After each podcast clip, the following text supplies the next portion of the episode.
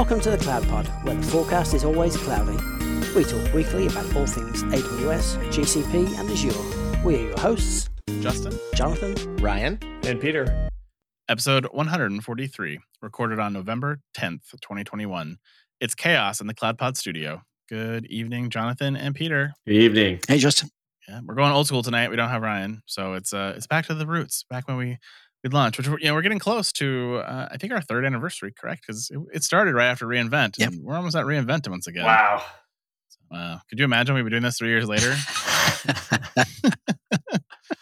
Only three I years. huh? thought I'd, la- I thought I'd last three episodes.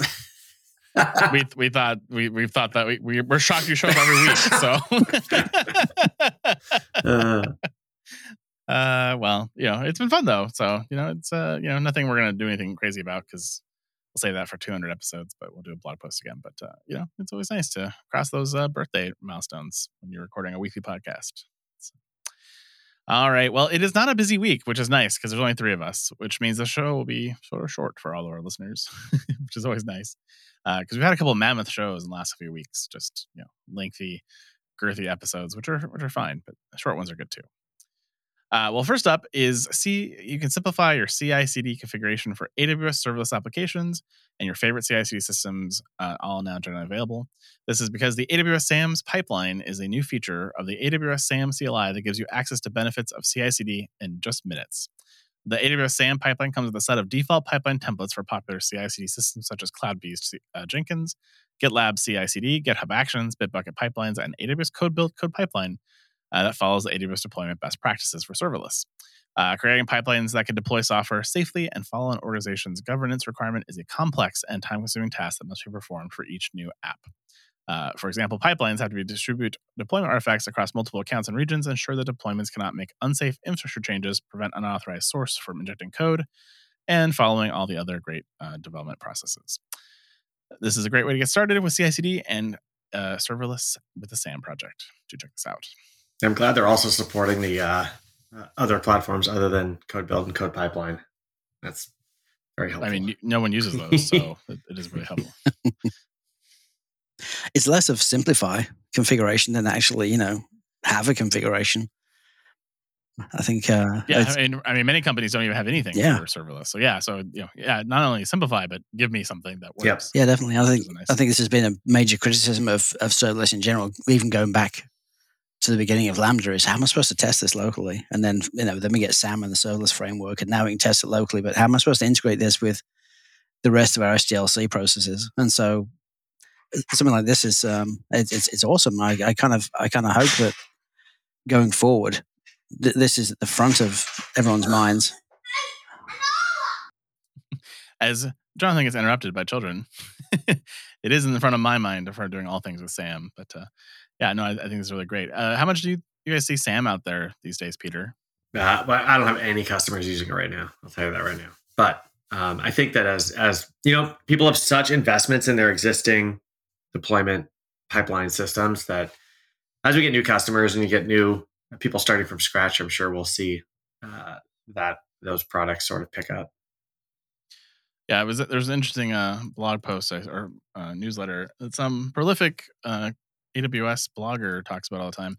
He was saying that you know the serverless has not really had its moment to shine, and that it's you know most companies have tried it, have failed, and have bailed out of it. Which you know there have definitely been some some big companies who I think have gone into it with the wrong assumptions that have failed. But I think there's a lot of startups that have actually been relatively successful Yeah. with it. So I, I was not I'm not entirely sure with that newsletter, but uh, you know, I don't know if I agree with his pre- his preference, but uh, I think uh, it's an interesting perspective. Yeah, I just, I just think it's some people when they're looking at okay, we're going to make this commitment to a different architecture. At that point in time, they you know they looked at serverless versus containerized apps, and most companies went the containerized apps route. But that might change in the next wave. We'll see. How different is it for most engineering teams, though? In most companies, I mean, if if infrastructure teams is still a thing and they run they they run the servers and they patch the servers and they do deployments, and SRE does deployments. How different is it for an engineering team to, to write a serverless app than it is to write any other app right now?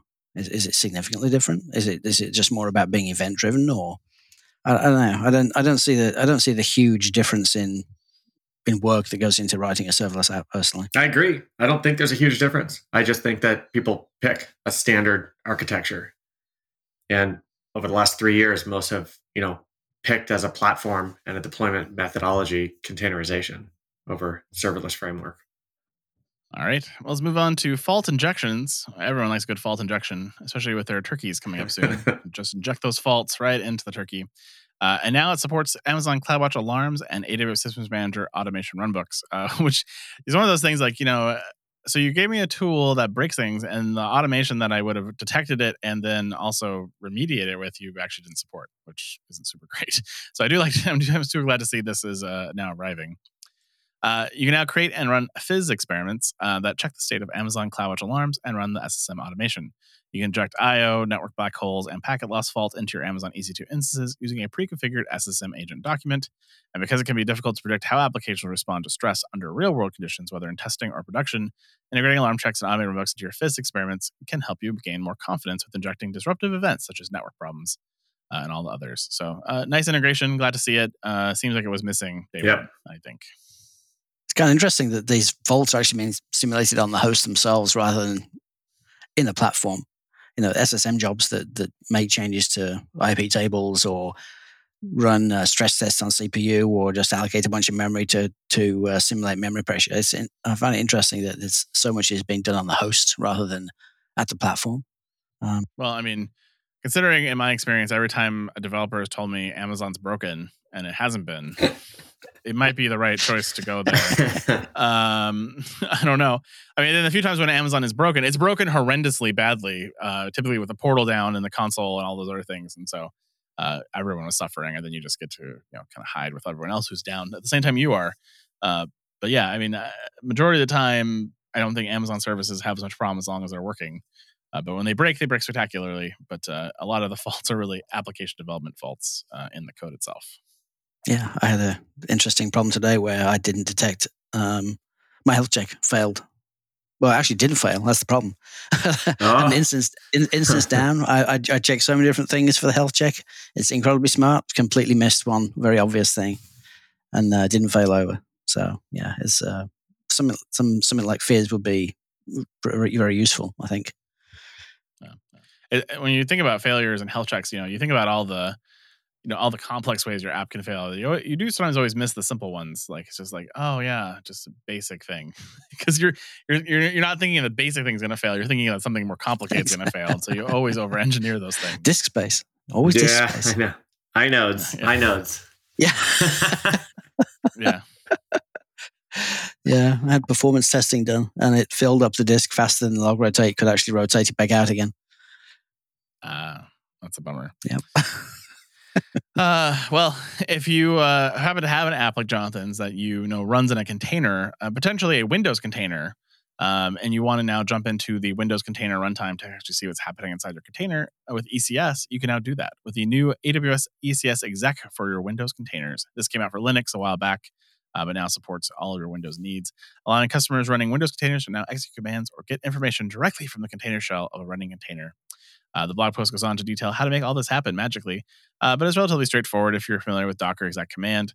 Um, although there are some IAM policies required and some additional little uh, bit of ECS command work you have to do. But uh, overall, it's pretty easy to do. Uh, a great way to troubleshoot. Something I recommend for your development environment, maybe not your prod environment, at least uh, not for anybody but. SRE. is there a start button? Not anymore. They used to be. you literally used to have to RDP into a container instance. It was insane. yeah.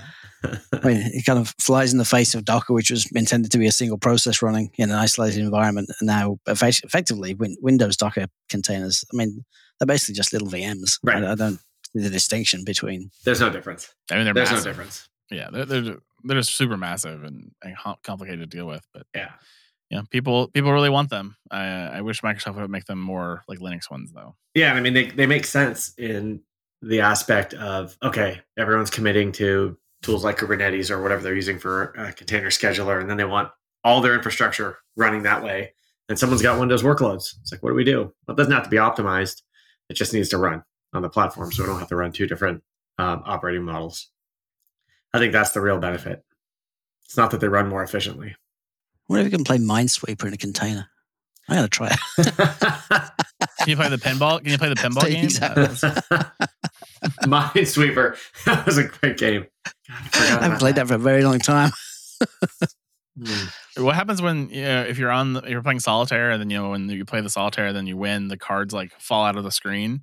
What happens in a container? Do they just fall out of the container? No, we don't know. There's no way to know. So many questions to test. All right. Well, uh, if you are Canadian and you are upset about not having a second region in Amazon, uh, you are now in luck. Uh, well, you're not quite in luck yet because it's still a couple years away, but it's coming for you. Uh, Amazon is announcing their second region uh, in Canada West in the Calgary, uh, the Calgary region. This is the second region in Canada. Uh, the first one, of course, was launched in 2016 in Ottawa or Toronto area. Uh, added a third availability zone last year, and now they're announcing that new region, Calgary, to Calgary, to open in 2023 or early 2024. Thanks, Amazon, with three availability zones. Uh, and they will be investing in renewable energy to help build out this region with two projects in Alberta underway: an 80 megawatt solar farm and a 375 megawatt solar farm. And both these projects will contribute more than a million mil, uh, megawatts per hours to the power grid in 2022. This brings the total number of regions on AWS to nine, which, you know, I a couple thoughts on this. Um, number one, you know, why do they all insist on announcing regions two years or three years in advance? Why not just wait till it's ready to go and then announce it? And then number two, is Amazon behind on the region counts? Like, it seems like they have way less regions now comparatively to, um, I mean, Oracle, we know has 55 regions or something. Azure seems to be adding regions, although they're not all, all multi AZ regions in Azure. And then GCP has been growing out quite a few regions as well. Yeah, I'd, I'd wonder if some of those other, uh, I wonder if Amazon's edge locations almost equate to some regions for other providers based on capabilities. That's very possible.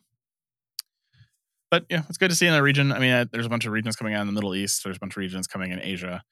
Uh, so yeah, good to see. Glad that they're coming. But uh, you know, two years away is forever if you're waiting for compliance. at least at least two years away. I mean, look at the look at the silicon shortage right now. I'd be amazed if they could actually build anything in that, in that time scale. Maybe that's why it's Well, you know- 2024 right now instead of uh, Maybe, actually. They Yeah. said maybe maybe 2024. Yeah, it's probably all about. I, I th- when I saw 2023 or 2024, I saw uh, I said that's got to be supply chain related. Yeah, I actually clicked on the the press release. I had to read it. I, I normally just trust you that you know a new region is being deployed or something. I actually clicked on the thing and read it since we had a few time, a bit of time before the show. It's it just reads like a, a an SEO uh, like troll article. The whole the whole thing, like going into the number of number of potential jobs they're going to add, the number of wonderful things. Oh, you know, yeah. it's uh, like really, and then and then the, the last paragraph of the article, it's just like buzzword after buzzword after buzzword. It's like I don't know, very very strange, and especially like you say, three years ahead of time. I mean, what what possible value could there be to, for announcing that today? Yeah. Well, and, and the fact that they did a full a full cart press, you know, press release that they sent out with quotes and, and all those Mhm. things is one thing. And then there's also a Jeff Barr blog post about it, uh, which you know it is it is interesting uh, how much they are doing in these things. But um, yeah, it, it definitely feels like it's a buzzword thing. Like, hey, someone wants a Canada data center. Let's get an article out there that has as many keywords about a Canada data center Yeah. as possible uh, to catch all those clicks. But um, yeah. Again, three years out, what do you, you know, why don't you just wait till it's ready and then let me know, hey, there's a new region today. Yeah, I wouldn't be surprised if it. I mean, you would. I could imagine that uh, if, say, the Canadian government or large organizations were committing to a specific platform, and nobody has the capabilities yet that they need, they say, "Hey, we're going to go with uh, with the company who's promising to have multi regions in two years." Like that's one of the one of the bid requirements Yeah, that's today fair. to win to win the primary workload. Yeah, that's a that's a very very government level Yeah. contracting Yeah. model. That's about how fast Uh, governments move. Yeah. yeah, about that about that speed. Yeah. All right. Well, let's move to Google. Uh, introducing the new GKE image streaming for fast application startup and auto scaling. Uh, this new image streaming, uh, streaming feature is a feature that Google says is revolutionary. Uh, I mean, evolutionary, sure. Has the potential to drastically improve your application scale uptime, allowing you to respond to increased user demand more rapidly and save money by provisioning less spare capacity. Uh, they achieve this by reducing the image pull time for your container from several minutes to a couple of seconds and allow your application to boot immediately while GKE streams the container data in parallel. Uh, they go on to tell you that traditionally, to run a container, the entire image must be downloaded onto the node, which is very problematic for Windows containers.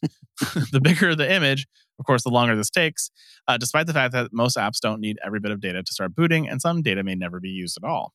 Uh, an example of this could be an app that connects to an external database, which rarely requires any data from the container image, but it has to still boot, you know, download the entire Linux kernel, start the kernel, start the application, etc. Uh, image streaming works by mounting the container data layer in a containerd using a sophisticated network mount and backing it with multiple caching layers in the network, in memory, and on disk. Uh, your container will transform from uh, transition from image pulling to running in a couple of seconds once they prepare the image streaming mount.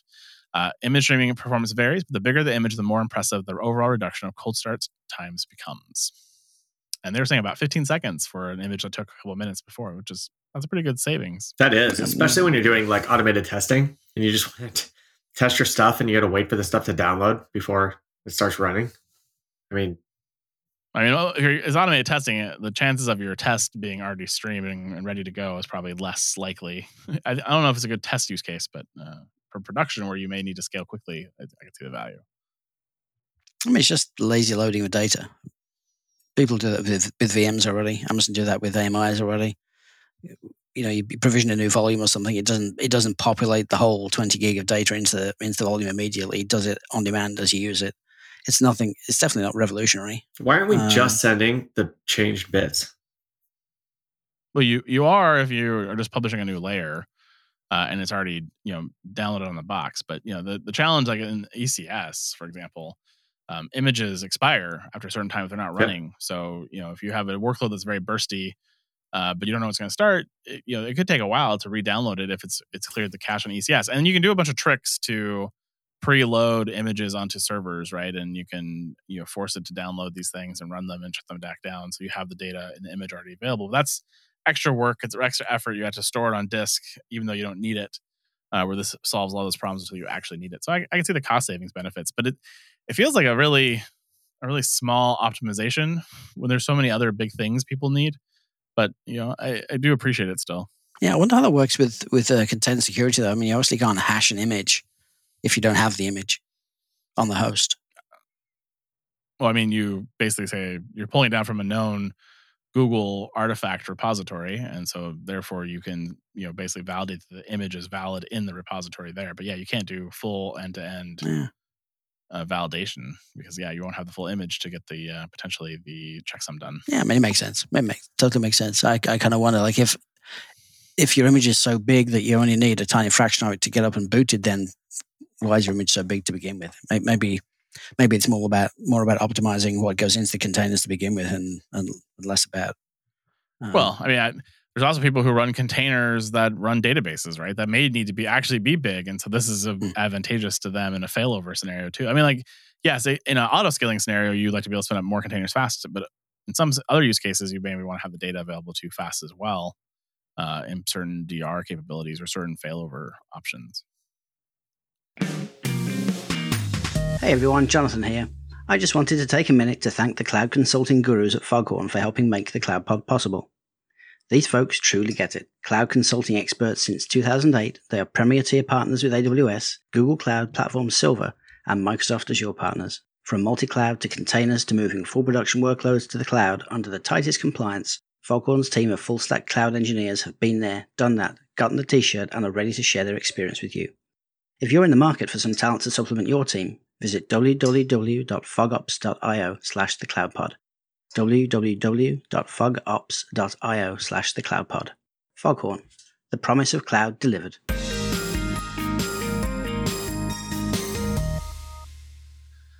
Well, the uh, Google Public Sector Summit was uh, this week as well, and, and there wasn't a lot to talk about there, to be perfectly fair. So we, we skipped most of it. Uh, but uh, they do have a new Rad Lab solution to help spin up cloud projects quickly and compliantly. Uh, in the public sector, developing new technologies requires careful planning from budgeting to procurement to anticipating future software and hardware resources. Uh, but even with the best foresight, migrations can be difficult to manage without prior experience with cloud environments. Plus, it's the government, so it just moves slow. To help address this lack of skills, uh, the needs for flexibility and collaboration requirements of public sector for new projects, Google is announcing RadLab, Google cloud based sandbox environment to help technology research teams advance quickly from research and development to production. The Rad Lab is a cloud native research development and prototyping solution designed to accelerate the stand up of cloud environments by encouraging experimentation with no risk to existing infrastructure. It has several key features, including an open source environment that runs on the cloud for faster deployment with no hardware investment or vendor lock in. It's built on Google Cloud tools that are compatible with regulatory requirements like FedRAMP, HIPAA, and GDPR. Uh, common IT governance, logging, and access controls across all projects, and integration with analytics tools like BigQuery, Vertex, and pre-built notebook templates. Uh, best practice operations guidance all built in, and operate optional onboarding workshops for users conducted by Google Cloud specialists. Uh, and there's a quote here from the U.S. Patent and Trademark Office, as uh, you know, basically saying here. At the USPTO, we have the privilege to serve American inventors and entrepreneurs, whether they work out of their garages at Silicon Valley startups or in multinational corporations and research and development laboratories. Cloud computing is a part of our drive to modernize and transform our agency's technology to serve that mission. RadLab allows our staff, from technical specialists to economists and business experts, to build, test, and validate new cloud solutions to meet critical agency needs. Uh, so, and I read this and I, I think to myself, I, I could use this. Yeah. I don't, why does it have to be a government? Why does it have to be a government thing? Like, uh, you know, a predefined sandbox where a dev, a developer could very rapidly just prototype something. I think there's a much bigger audience than just government for this. I mean, I, I, lo- I love how it only works with Google Cloud, but they say there's no vendor lock-in. But okay, Yeah, that was that was cute, wasn't yeah, it? yeah, I that's, appreciate that's that pretty too. funny. Is compliantly a word? That's, I don't think I've ever heard that word before. Compliantly, that's that's pretty cool. I have no idea. I just I read the press release, sir. Yep. Made it an adverb. It is now. It's good. We're always now. we're always turning things into verbs nowadays with eyes. I Yeah. like it that we turn something into an adverb instead. Good job. Yeah, I'll, I'll take it. You're welcome. So we've, we've adverbized it. That's what you're Yes. nice. oh God.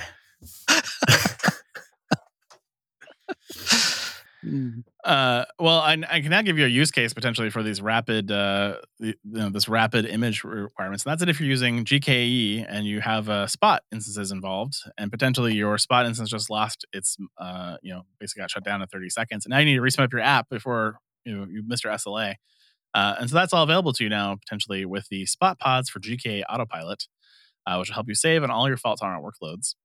Uh, Autopilot has traditionally been a great for running stable, production grade workloads thanks to its pod level SLA, which was a first for GKE.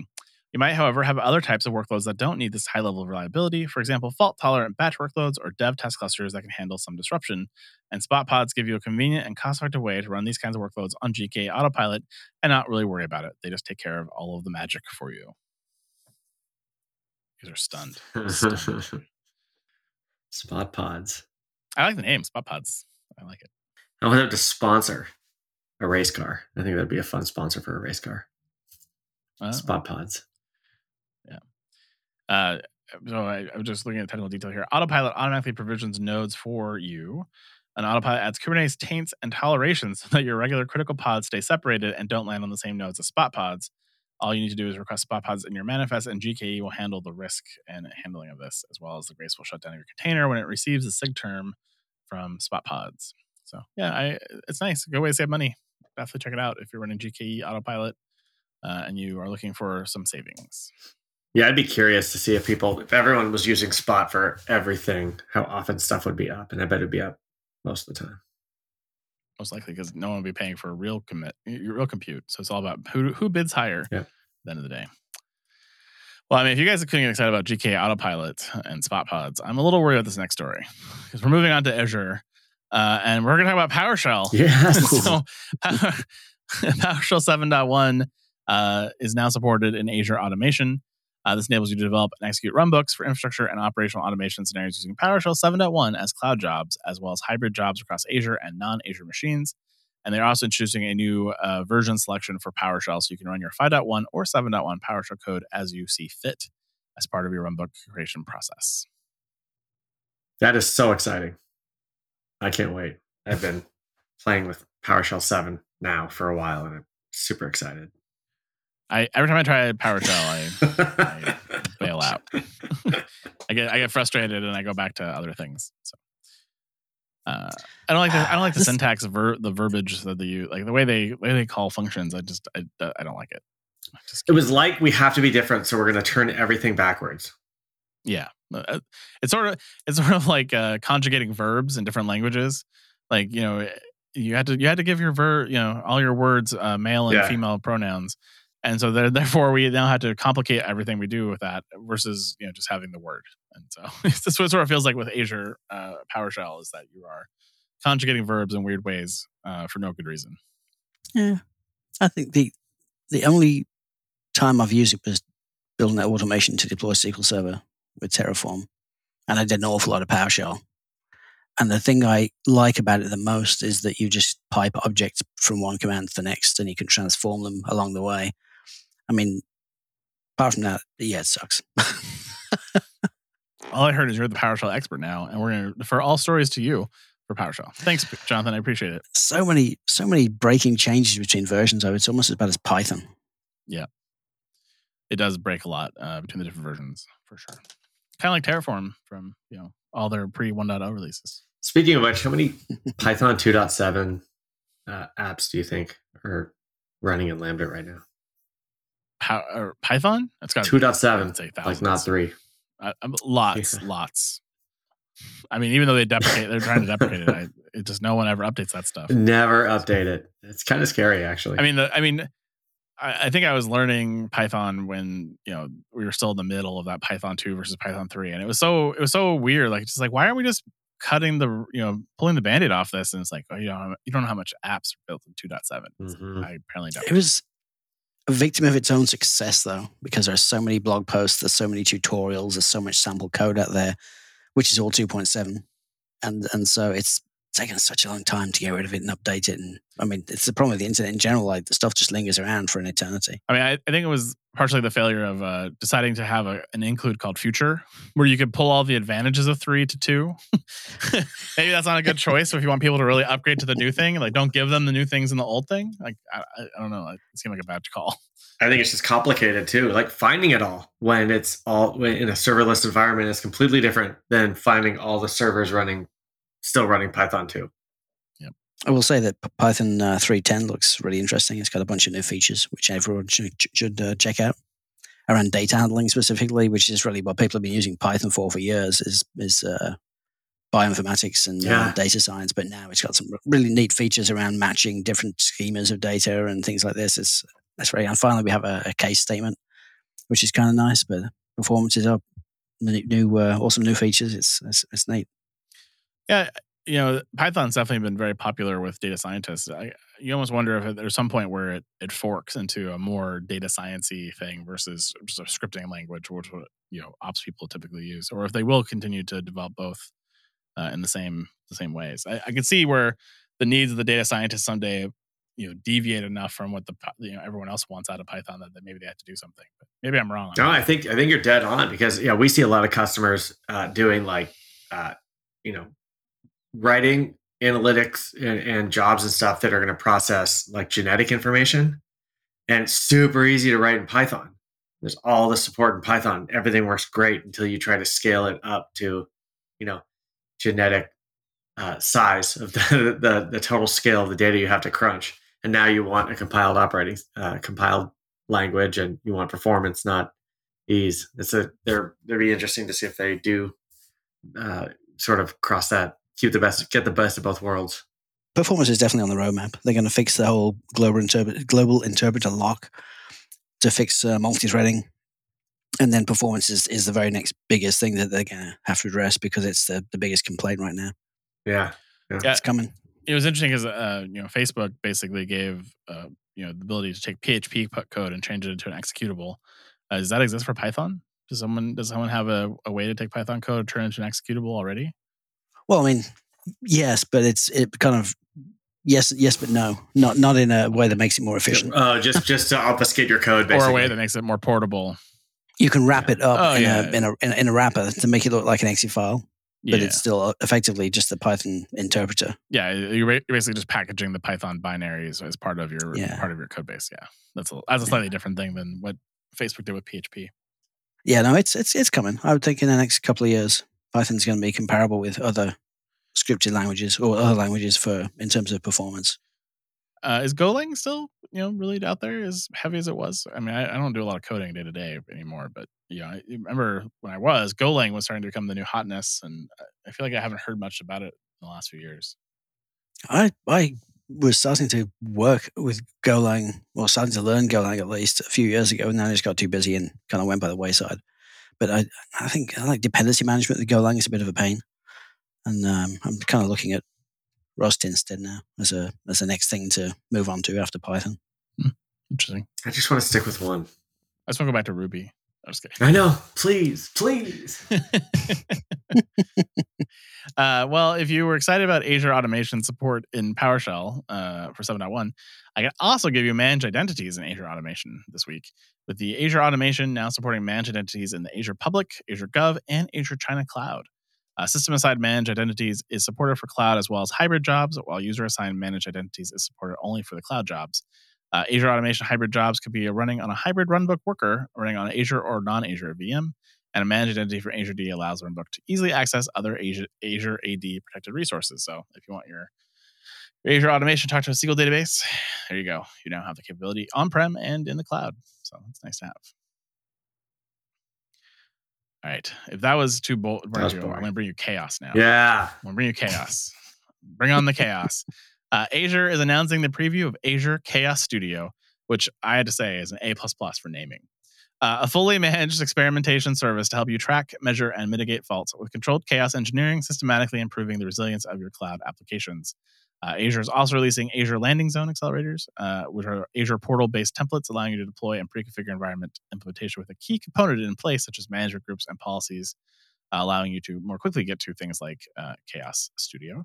And they're also providing you some new uh, approaches for understanding your cloud economics uh, have been released as well, all part of this announcement. It's a little bit weird to kind of munch together, but hey, you know, it's Azure. That's what they do. That is a little strange. I'm not quite sure they can take credit for systematically improving the resilience of my cloud applications. If all they're doing is introducing chaos, I, think it still requires the engineering team to actually figure out what the problems were and fix them. Well, now they now they give you a controlled way to know what's breaking. But I mean, production does that for you on Azure too, especially on the security side. The chaos security is pretty high right now on the Azure world. It's just so neat that you can programmatically do that now. Basically, programmatically uh, uh, simulate hardware or physical layer issues, right? That we used to you'd never you'd never test before. I, I do have to laugh that the, the new Power BI template pow- backed by Excel. I know. I kind of I kind of filtered that out of my brain. I didn't even see it. I couldn't read it. Uh, helps you fo- forecast your costs early. Excel, that's right. Excel solves everything. Yeah. And then if it, you know you can't fit it into Excel, you put it on Excel online, which can fit bigger data sets. And, you know why they haven't just renamed it to uh, Excel, you know, eQuery or something like that to compete with BigQuery makes no sense. Mhm. For listeners of the Cloud Pod, you know that I have no love for Microsoft Active Directory, which is why I'm excited to tell you about the leading cloud directory platform, JumpCloud. JumpCloud makes it easy to solve today's IT challenges by unifying device and user management through a single pane of glass, enabling you to securely manage your users and devices and perform common tasks like onboarding and offboarding remote workers. With JumpCloud, you no longer need to implement an on premise Active Directory infrastructure or additional tooling to scope a user's access, and you can ensure that the user is coming from trusted devices and networks. Enabling JumpCloud's zero trust solutions improves the security and compliance of your network, ensuring users have access only to the services they need when they need them. To start your organization's move to a modern, secure hybrid work model, try JumpCloud for free today at cloud.jumpcloud.com slash the cloudpod. That's cloud.jumpcloud.com slash the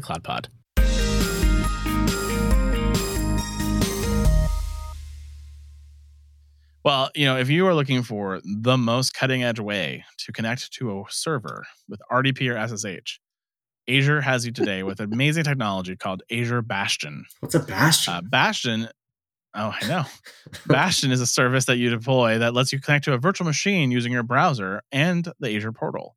The Azure Bastion service is a fully platform managed PaaS service that you provision inside your virtual network and provides secure and seamless RDP and SSH connectivity to your virtual machines directly from Azure portal over TLS. Uh, when you use a service, your boxes don't need public IP addresses, agents, or special client software. And a Bastion provides secure RDP and SSH connectivity to all of your VMs in the virtual networks in which it was provisioned. Uh, you can do this all directly from the Azure portal, uh, and all really great. The one thing I thought was the most interesting, though, is that you can actually connect RDP to an SSH box or SSH to an RDP box, and it will work, which is magic.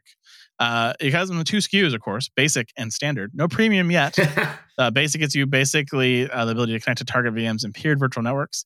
and access Mm. access to Linux private keys and Azure Key Vault. And if you want to upgrade to the standard version, you get host scaling, custom inbound ports connecting to Linux via the RD, uh, RDP, and connecting to Windows using SSH. So that's not free. You don't get that. Uh, but if you pay a little more, you get that capability that I just told you was magic. So there you go. Basic. So basic is less than standard. Standard is there. Is oh, okay, whatever. Like a budget, like a budget Yeah. airline. Well, I, I'm going to give Go this check your one. bags onto the Bastion. Yeah, I'm going to give this one an A plus plus for naming because I just want to know what it is, man. It kind of seems like a uh, HTTPS based VPN tunnel. I, I mean, it's basically doing the same thing Amazon did and same thing Google did, and they're just copying everyone else. But at least they named it what it is Yeah. versus SSM Systems Manager, Remote Connectivity, or whatever the hell AWS named it. Uh, so, No agents or special client software though. That's interesting. So I mean, so the way they do it in, it in is just network. tunnel. AWS also doesn't require that, but they do it through Nitro. So I assume that Azure has some Nitro-ish like thing that allows them to connect to a box in that method. Yeah, for the for the serial port they do through Nitro, don't they? Uh, and then finally, if you're using Azure Functions in your serverless world, it now supports uh, the 4.0 version now supports .NET 6, which I didn't know we already got to .NET 6, by the way. it also supports Node.js 14, Python 3.7 through 3.9, Java 8 and 11, and PowerShell 7, and other languages via custom handlers, which is wha- sort of odd just to say it supports all languages, either with a custom handler or not. Uh, but you know, hey, we'll make that, that distinction. Uh, Azure Functions 4.0 is available now in all regions on Linux. Uh, and for Windows, the deployment is progressing and should be done by the time this episode drops uh, for you guys to listen to. So if you tried Windows, it, it should work now. Uh, .NET 6 uh, supports both an in-process and uh, an isolated process option, which was introduced in .NET 5. The in-process option supports the full feature set available in .NET 3.1, including durable functions and rich binding options. The new isolated process option will provide an upgrade path for apps using this option in .NET 5, and initially will have the same features and limitations as .NET 5. So they did no improvements to that, but you still get to upgrade. You're welcome, because they're only going to patch .NET 6 from now on. Awesome. There you have it. Yeah, there you go. So Azure Functions still the best place to run .NET. Yeah, exactly. All right, Peter, take us to the lightning round. Don't you want to first cover the Oracle news? Uh, no Oracle news. Uh, they did not send a newsletter two weeks in a row, so I have no stories because they killed their RSS feeds and did not send a newsletter. Okay. So. I was just checking. Yeah, that's one. I appreciate you checking on me because I, I did fail us for six months where I missed all the Oracle news. That'd be great if we just had one 12 hour episode where you caught up on them all, all of them. I don't know that I could do it. I, wouldn't. I wouldn't do it. I would call in sick. All right, lightning round. Amazon EC2 Fleet and Spot Fleet now support automatic instance termination with capacity rebalancing. I mean, isn't that the whole point of Fleet? Like, you sold me on this idea of having a fleet of instances that should just handle things dying and, and going away. But here you are announcing the thing I thought you already gave me. So now I'm confused. That's so funny. I actually read that blog post. It's like you can you can terminate things that you think are going to get terminated before you want them to be terminated, just in case you need something to run longer. But AWS will terminate it with 30 seconds notice anyway. So whatever. Too bad. so sad. Crazy. Illusion of control. AWS Backup adds support for Amazon Document DB with MongoDB compatibility and Neptune. Oh, yes. My quarterly reminder that there's a graph database on Amazon called Neptune that no one uses. Yeah. I'm waiting for a Neptune serverless. I keep asking feature request, feature request, Neptune serverless, What please. What are you going to do with it? Like, I know there's cool use cases of graph databases. I just, I don't know what they are or how I would use it at this moment. I mean, I, I want to, I want to like map resources, kind of, kind of how security tools do. Ah. map relationships between different types of resources or map relationships between DNS records and other things. And I don't know, it's just be nice to have it serverless because it's kind of pricey otherwise. But anyway, the uh, AWS restore service would be pretty handy anytime now. Yeah. Yeah, really. Yeah, for all those backups you got. Yeah. I think we actually had one like one of those cold leads where you never happens in the consulting industry, uh, and that's what they wanted. They wanted Mhm. Neptune serverless. I couldn't help with that. But what I can help with is letting you know that Amazon EC2 now supports access to Red Hat's knowledge base. Which is a feature demanded by the support team so people stop asking them for Red Hat help. Yeah, That's the only reason this exists. now that now so Amazon support tickets now suddenly get less helpful with Red Hat. They're like, just go go read the knowledge base. Here you go. Here's your access. Yep. Most people just go to core.com anyway, whatever. Uh, AWS Batch introduces fair share scheduling, which they uh, got inspired from the Democratic Party's tax policies. Uh, see, I thought they were just willing to pay their fair share all the way through. Yes. So. I'm waiting for the timeshare scheduling, Ooh, where you know you can only run your, you can only run your job once every six months. you have to pay twice as much as it's worth. It's gonna be the the time the time limited safe batch process. Yeah. we only open between the hours of five and seven p.m. Uh, other any other time you try to rob us from the batch, we can't we can't help you. Sorry. Well, AWS announces a new capability to switch license types for Windows Server and SQL Server applications on Amazon E EC2.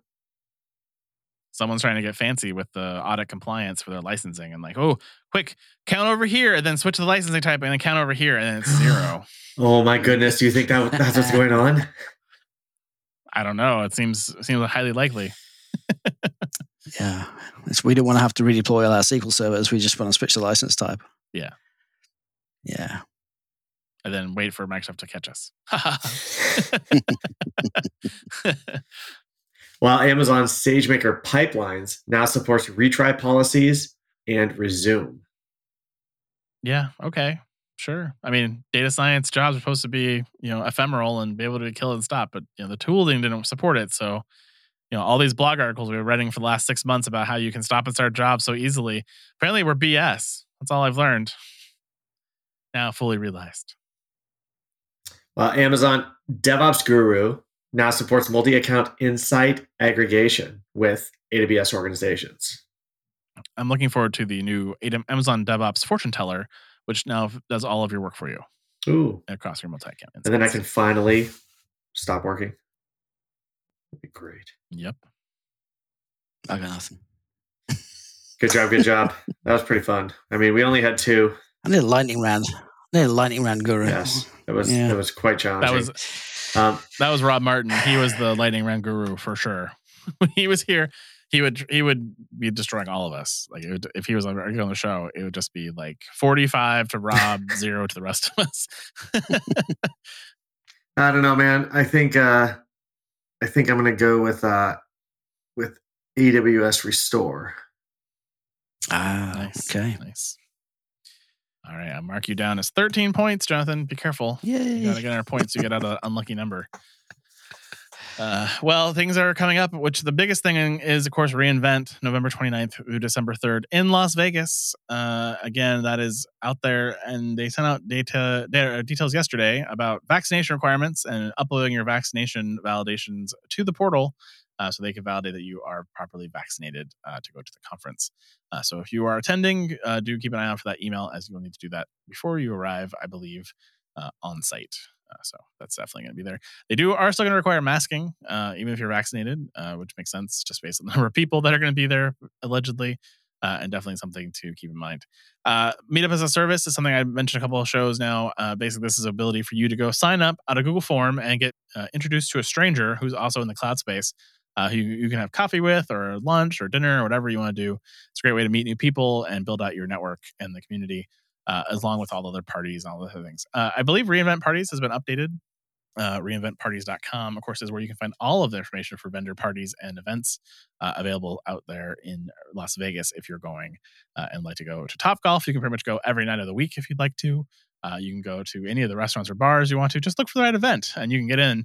Uh, and if you're on an invite list and you just walk by and you say, I want to go there, just walk up and say your name is Bob and you'll get right in and you know Bob, you know your name's Bob, and you know Jim, the, the sales guy, and they'll be like, "Oh yeah, Jim, he's in back." Like they don't know who you are. Just, just act like you act like you're supposed to be there. They'll let you right in. I tell you, I just looking at the sign up form for that, and I think there's a huge miss by Amazon here. Like they should have asked you all the weird questions they ask you on your uh, college dorm entry to match you with like someone who you're compatible with.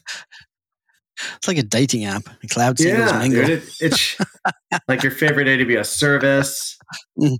and Mhm. I should, I should clarify that this meetup as a service is not being run by Amazon. This is a oh, volunteer who has con- who said, "I want to do this." So, so we we can't really say. Okay, it's not Amazon's He's fault. He's Sorry just about he that. just it's not Amazon's fault. He's just trying to make it happen, uh, which I think is awesome, and so uh, we're still supporting that. But yeah, it's not an Amazon But thing. for next time, Key whoever that wonderful volunteer is, maybe let's add some super fun questions and then match people based on their answers to the questions. I mean, I, I'm still curious how he's going to get the data out of the Google Sheet form and then into some way to randomize people together. So I, I'm, you know, No code. no code, low code. It's with a no, it's, with, it's with a no code app. Yeah, I Yeah. don't know how he's going to do it. I can tell you how he's not going to do it. not, not with code. nice. All right. Well, that has been a fantastic week in the cloud. We are here next week for predictions. Uh, so do stay tuned for that. Uh, we will be taking the week of Thanksgiving off because uh, we want to go enjoy Thanksgiving. And then we're heading into reInvent, uh, where we will figure out if we're doing a live show or not. Uh, we are not all going to be in Vegas. Uh, so some of us will be there, some of us won't. Uh, but we will be, have stickers. We'll have all the goodies. Uh, if you see us around with our shirts on or with, you know, you just see us in general, and you like a sticker, please grab one of us and say, "Hey, I listened to Cloud Pod," and we will give you a sticker for your listenership, and we really appreciate you. Uh, so we look forward to seeing you in Las Vegas. Have a great night. Thanks, guys. You Yeah, good night. I will probably be. Have, I would love to hand out stickers, but I'll probably have a Foghorn shirt on. So look for the Foghorn shirts too. Yes, yes, sorry, that's true. You'll be pimping Foghorn, and we'll Yeah. have that shirt. but uh, Ryan and I will most likely have Foghorn or uh, have uh, T- uh, Cloud Pod shirts. So there you go. All right, see you next week. Good night. Good night. And that is the week in the cloud. We'd like to thank our sponsors, Foghorn Consulting and Jump Cloud. Check out our website, the home of the Cloud Pod, where you can join our newsletter, Slack team, and send feedback or ask questions at thecloudpod.net or tweet us with the hashtag thecloudpod.